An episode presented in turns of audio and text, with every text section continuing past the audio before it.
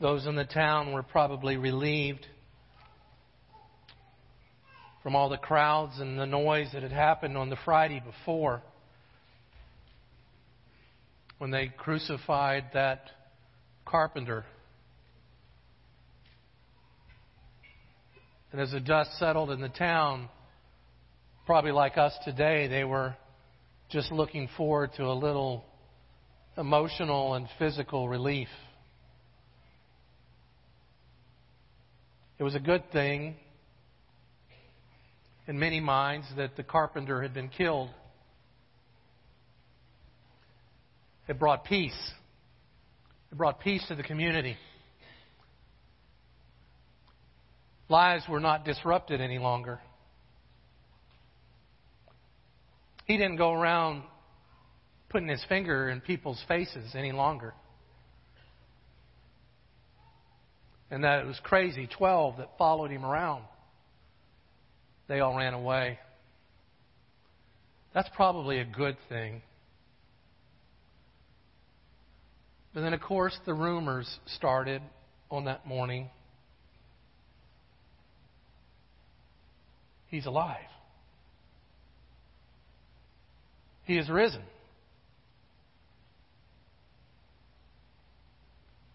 I can't believe it. He said he would do that, but he did it. What kind of man says that he's going to die and, and on the third day be risen again by his own power and does it? Maybe it was a morning just like this morning. Maybe it was people just like you and me that are confronted with that truth. He's alive. And now, what are you going to do about it? For the Corinthian church, it didn't take them long, maybe 60, 70 years, to forget the truth that he had risen from the grave. They had begun to narrow him down to a set of principles, a good moral teacher, and maybe some spiritual nebulous thing that we might obtain one day. And there was no need necessarily for there to be an actual empty grave in Jerusalem any longer.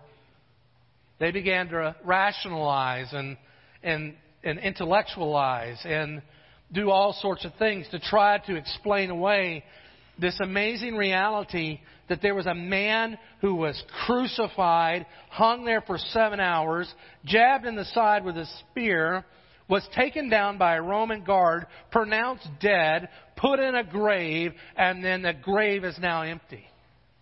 And 500 people saw him come out of that grave.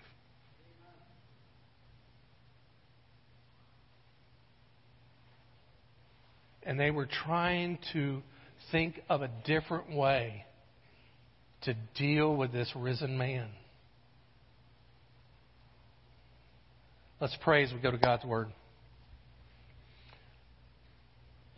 Living Christ, we come before you today to hear you. May you send us, Lord, for those who do not know you, would you send us the Holy Spirit into their hearts that they might hear your voice this morning. And for those of us who follow you, Jesus, and claim you as our Lord, would you revive and renew our astonishment that you live? We pray this, Lord Jesus, in your name. Amen. So Paul comes to the Corinthian church to address this forgetfulness. And in the 15th chapter, and starting with the first verse, he writes, under the inspiration of the Holy Spirit, Now I would remind you, brothers, of the gospel I preached to you, which you received and in which you stand, and by which you are being saved if you hold fast to the word I preached to you, unless you believe in vain. For I delivered to you of first importance what I also received that Christ died for our sins according with the Scriptures, that he was buried, that he was raised on the third day in accordance with the Scriptures, and that he appeared to Cephas, which would be Peter, and to the twelve, and then he appeared to more than 500 brothers at one time, most of whom are still alive, though some have fallen asleep. Then he appeared to James and then to the apostles, and last of all to me, one who was untimely born. He appeared also, I'm sorry, he appeared to me also, for I am the least of the apostles, unworthy to be called an apostle, because I persecuted the church of God. But by the grace of God I am what I am, and his grace towards me was not in vain.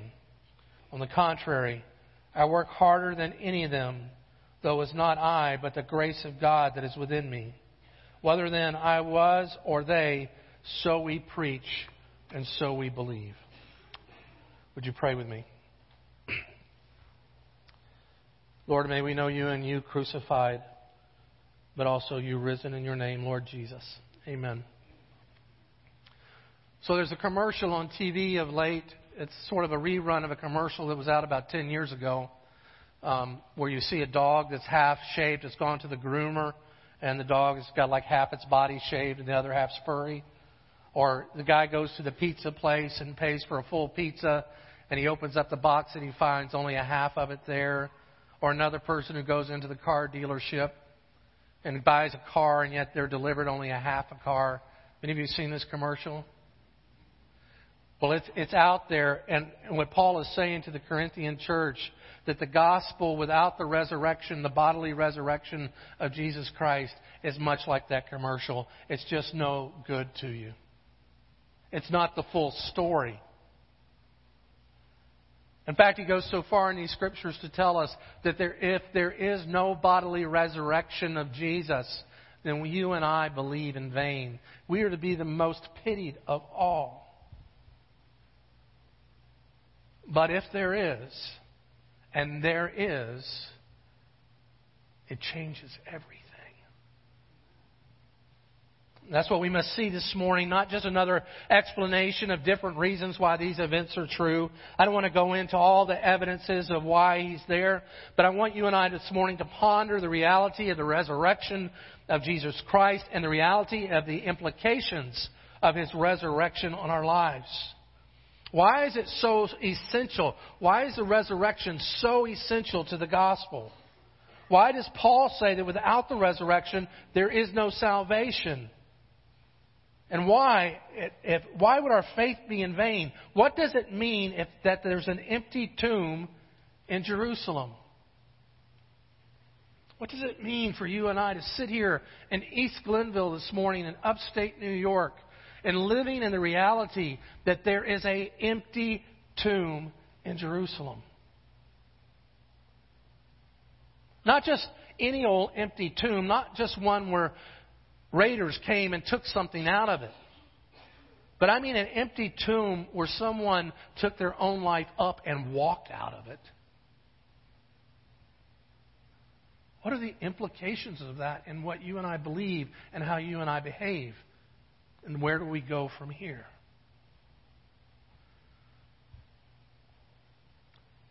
There is no gospel in this reality of the resurrection without a bodily resurrection. Let me give you just three things to think about this morning on that. First of all, it's a heavenly revelation, it's not a human conjecture. What I received, Paul says, I passed on to you. What I received, I passed on to you. Paul's saying to you and I this morning, what he got, he got from heaven. What he got, he got firsthand. What he saw, he saw with his own eyes. On that road to Damascus, his eyes were blinded by the glory of the living Christ who came to him and said, Paul, Paul, or I'm sorry, at that point, Saul, Saul, why do you persecute me? Why are you killing my people? And I take, I would take note how Christ con, con, uh, connects himself not just to the church, but to his people. And when he speaks to Saul, who is attacking his people, Jesus says, You're attacking me, Saul. There's no distinction between Jesus and his people in the heart of Jesus. You see what Jesus says to Paul is Paul, my church is my bride, my church is my body. Your attack on that is your attack upon me. And Saul, in the glory of Christ, finds himself face down in the dirt, blinded by his glory, and changed by the reality of a resurrected Christ. And Paul says, I received from him what I now give to you. How many of you have witnessed something and then had to explain what it was that you saw and you realize that you try to give it in the greatest detail that you can. You try to dot all your I's and cross all your T's so that the person that you are communicating with can have the same experience that you had. It's exactly what Paul is doing to the Corinthian church. Don't forget, brothers and sisters, I'm giving to you what I saw. I'm giving to you what I received. It's very important that you understand I didn't make this up in my own head. This is a heavenly revelation, not a human conjecture. Conjecture. And I want you too to notice the primacy of the message. He says it's of first importance. It's the heart of the gospel. Look at verse 3 with me. For I delivered to you of first importance what I received in all of the things of Christendom, in all of the things that you and I believe as Christians, in everything that we do, it's not the egg hunts. It's not the brunch or the lunch. It's not the breakfast. It's not the, all the groups that we have. All those things are great. All those things are fun. All those things are nice and important. But of first importance is this that you have a risen king that reigns over the universe. And Paul says that's the number one thing about Christianity that Jesus rose from the grave and proved once and for all that he is the great I am. That he's the Alpha and the Omega of Revelation, and he is the I am of Exodus.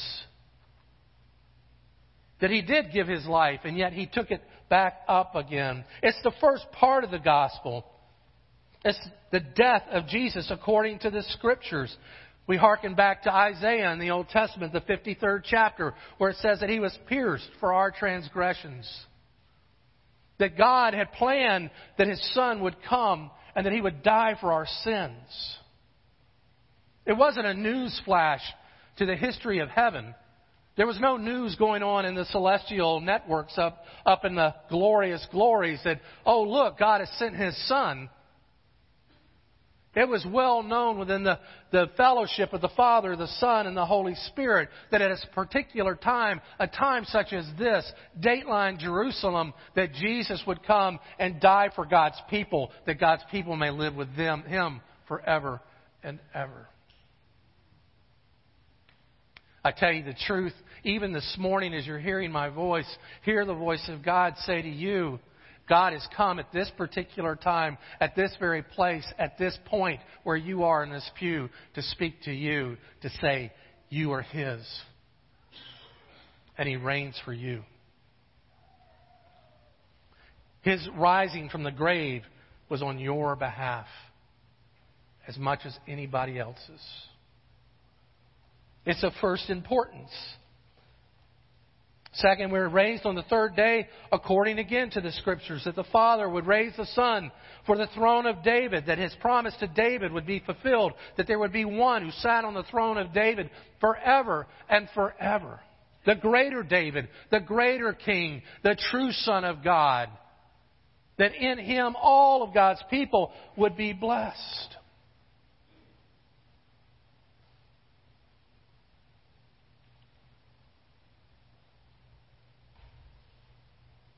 And then also by connecting his death to the resurrection, Paul excludes any other gospel. There's a time when C.S. Lewis was speaking to, uh, or a bunch of C.S. Lewis friends were speaking about what made Christianity so different C.S. Lewis walked into the room. They had been discussing this for hours. Walked in the room and he went by the name Jack. And he said, Jack, what makes Christianity so different? Real quickly, he just said, simple, grace. What? Yeah. The heart of the gospel is this that it's not man achieving God, but it's God who came as man that we might achieve being with him forever. It is the only faith, it's the only truth where God does not require the sacrifice of, his, of your children, but has given you the sacrifice of his child. It's what distinguishes Christianity from everything else in the world. That God would come and that He would sacrifice Jesus for you and you and you. So that you might be cleansed and made holy forever and ever to live with Him forever and ever. And it's not just that he, was, he rose again from the dead, but he was also seen. Look in verse 5. It says he appeared. He didn't just appear only to the twelve, he appeared to Peter. Why Peter? Why Peter first? Cephas, if you're in some translations. Well, of course he comes to Peter first. Peter was the one who had really messed up. Peter was the one who had denied him. Peter was the one who turned his back on him in his greatest hour. And Peter was also the one that promised that he would never turn his back. Peter had lied. Peter had ran. Peter had done everything he could to get as far away from Jesus as he could possibly get from Jesus. How appropriate that Peter would be the first one that Jesus would come to, to minister to, to say, Peter, I know what you've done. I know who you are. I know everything about you. I am here, child, to love you. Isn't that good news for you this morning? It sure is for me. That I have a Jesus who rose from the grave and appears to me and says to me, Brad, I know where you've messed up. I know where you've fallen short. I know where you've denied me. I know where you've sought other loves more than you've sought me. I know where you've had idolatry. I know all the places of your heart. And I'm here today to tell you, I still love you. You're still mine. So, how appropriate that our Lord, our Master, our Shepherd would come, not with words of condemnation for Peter, but words of restoration. Words of restoring a relationship. Words of grace. Don't you hear the Spirit calling to you, even this morning, to those of you who have been far away? That Jesus is saying, I'm here. I rose for you. I love you. I want to minister to you.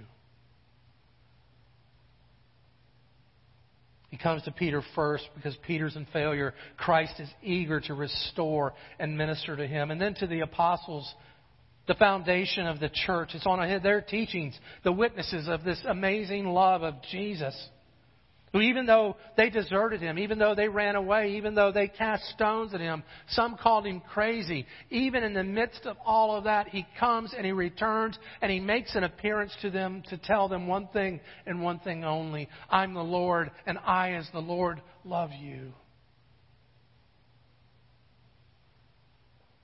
Then he appears to James, who ends up, we understand, as a half brother, a son of Mary and Joseph of flesh who at one at one time called him insane.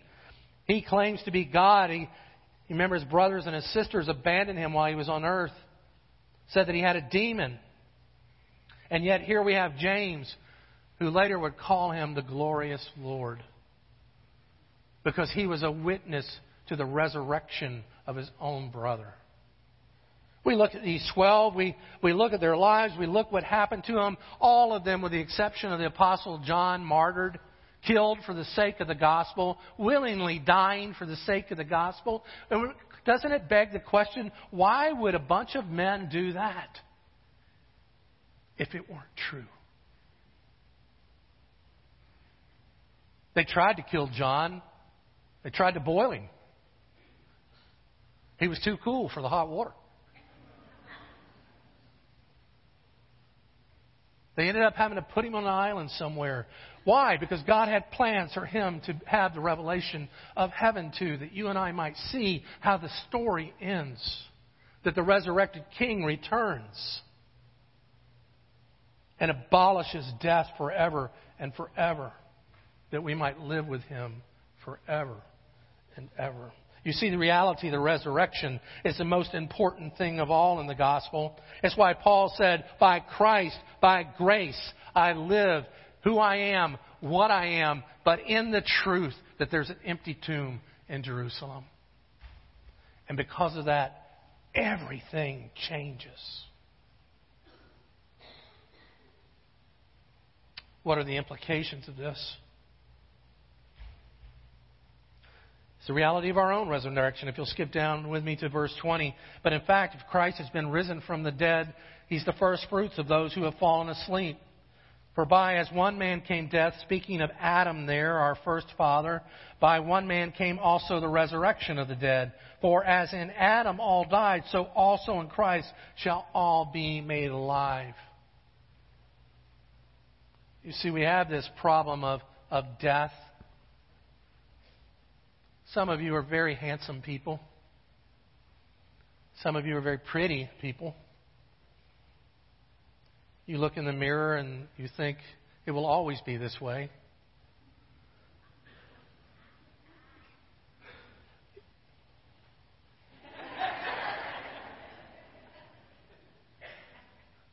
we have a serious problem. We're dying is evidenced in the mirror every day. Our hormones are going crazy. Hair is growing from places we never thought it would. If you're like Lee and I, you spontaneously fall. It's going to happen to every single one of us in this room, save the Lord return. And there is no hope. You can't stop it. You go to a plastic surgeon and delay it. But I'm going to tell you something 10 years later, it's going to be even worse. Don't waste your money. But it's happening to every one of us. It's because we came from our father Adam, who sinned against the Lord and brought death upon all of us as his descendants. But there's hope. There's a greater truth. What Paul says here, there's a better Adam. There's the real Adam the true Son of God. And by your faith in Him, genetically you are transformed in a spiritual way to look just like Him, to be like Him, and to live like Him forever and ever as a blessing for Him being obedient, even to death on a cross. That His sacrifice before the Lord for your sins and for my sins was accepted, and He was risen and lives as the King of all the living. That does deserve an amen. I know you're northern, but try hard.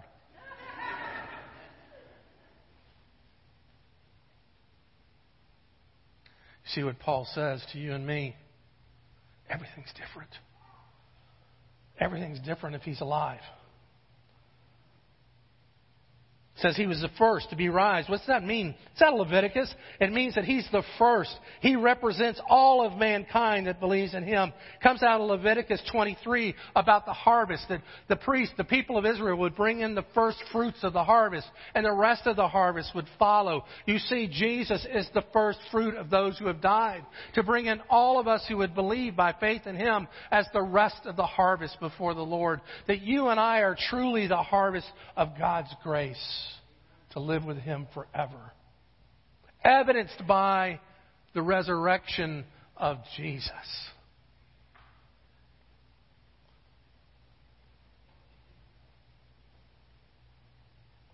It is meant to be God's blessing on the rest of the harvest. It means this that the curse has been reversed. That that which brought death in the garden in the Garden of Gethsemane and on the, on the Golgotha Hill, that curse was reversed and life became our blessing. That in Jesus, you may have eternal life. That in Jesus, you may have assurance that the King will return. That in Jesus, He reigns on His throne right now over everything that's happening. You can say, Pastor, there's a lot of bad things happening. How could He have reign? I promise you, He's in control of everything. He is storing up His wrath against evil, and He is storing up the blessing of grace for His people. And the day is going to come when His wrath will come and He will destroy this earth by fire with all of its systems, with all of its ways, with all of its wisdom. It's going to pass. It's going to go away. And the only thing that will last is that which is of Christ. How do we know that that's true? Why would a man like me give his life and his life work to something like that if it were not true? Because I have one dilemma and a big one. There's an empty tomb in Jerusalem. I'll tell you that if they ever find a body that belongs to Jesus and could prove it, my life has been in vain. Amen, Phil. We learned that in seminary. But I tell you today, I stand before you as one of what I have received. I have received the living Christ. I know him. And I give to you this morning that there's an empty tomb. And God is calling to you come and believe. So let's talk about just so what. What do we take from here this morning? Since the resurrection is real, you and I must respond. You may say, well, how do I respond? What do I do?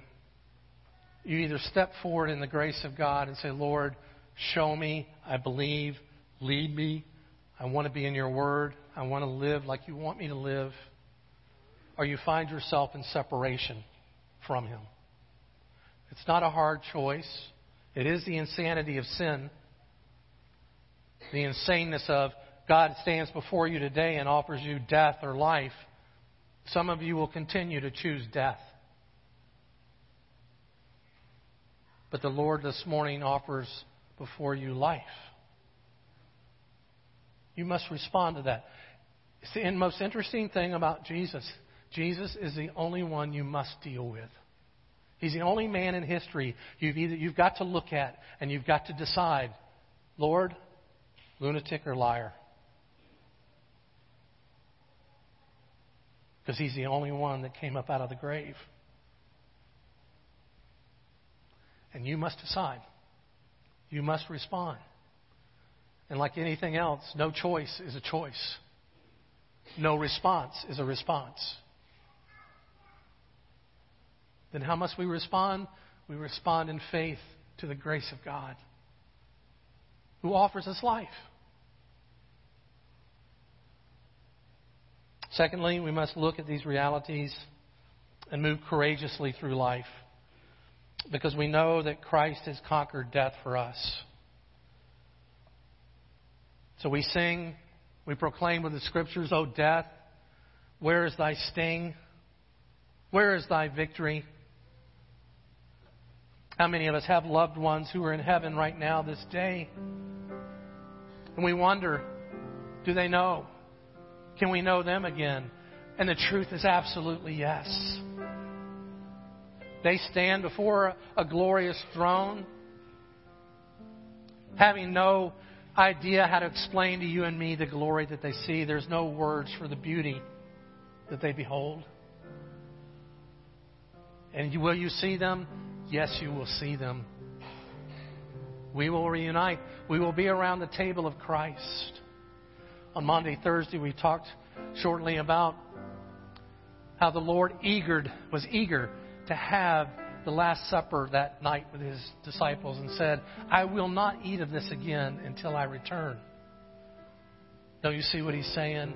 He wants the whole family together the next time we have that meal. We're going to be together, and the Lord is going to serve us a great banquet because there's an empty tomb. Then, lastly, we can live with the assurance that our King loves us How? By all that He has done for us. You can have assurance that the King loves you because He came for you. He died a death for you that you might live forever. You say, Yes, I've seen people die. I see their bodies waste away. We put them in a box and we get them in the ground or we, we fire them up.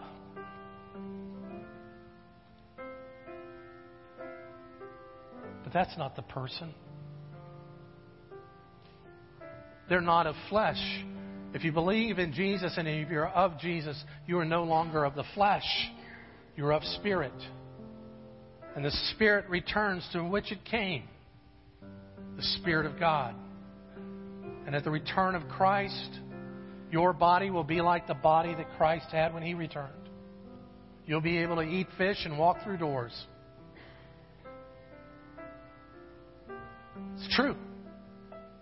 It's the reality of a resurrected Lord. It's the reality of His resurrection and the reality of Easter today. So much so that people have changed their entire lives for it. G, John G. Paton, who was a missionary to the New Hebrides Islands, which was filled with cannibals, was about to go on his trip there, and his friend said, John, John, the cannibals, they may take you. John said this.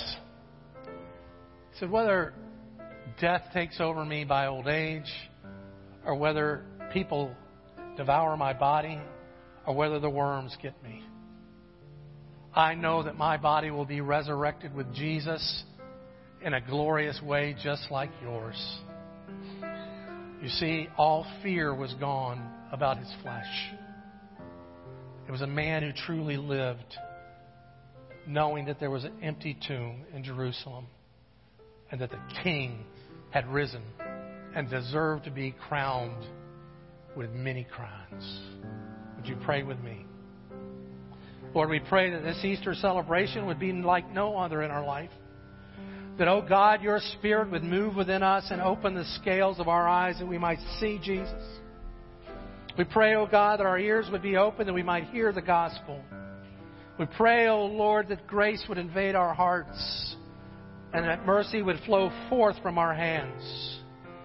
And Lord, I pray for those even this morning that have never made a decision for you, that they hear your voice this morning and realize that you have decided for them and that it's your hand that reaches them, even in this moment, to touch them and to transform them from death into life. No matter where they've been, no matter what they've done, no matter what they haven't done. Like Peter, you come to them to give them restoration. And for those of us, Lord, who belong to you, ignite our hearts with the passion of your resurrection. In your name we pray. Amen.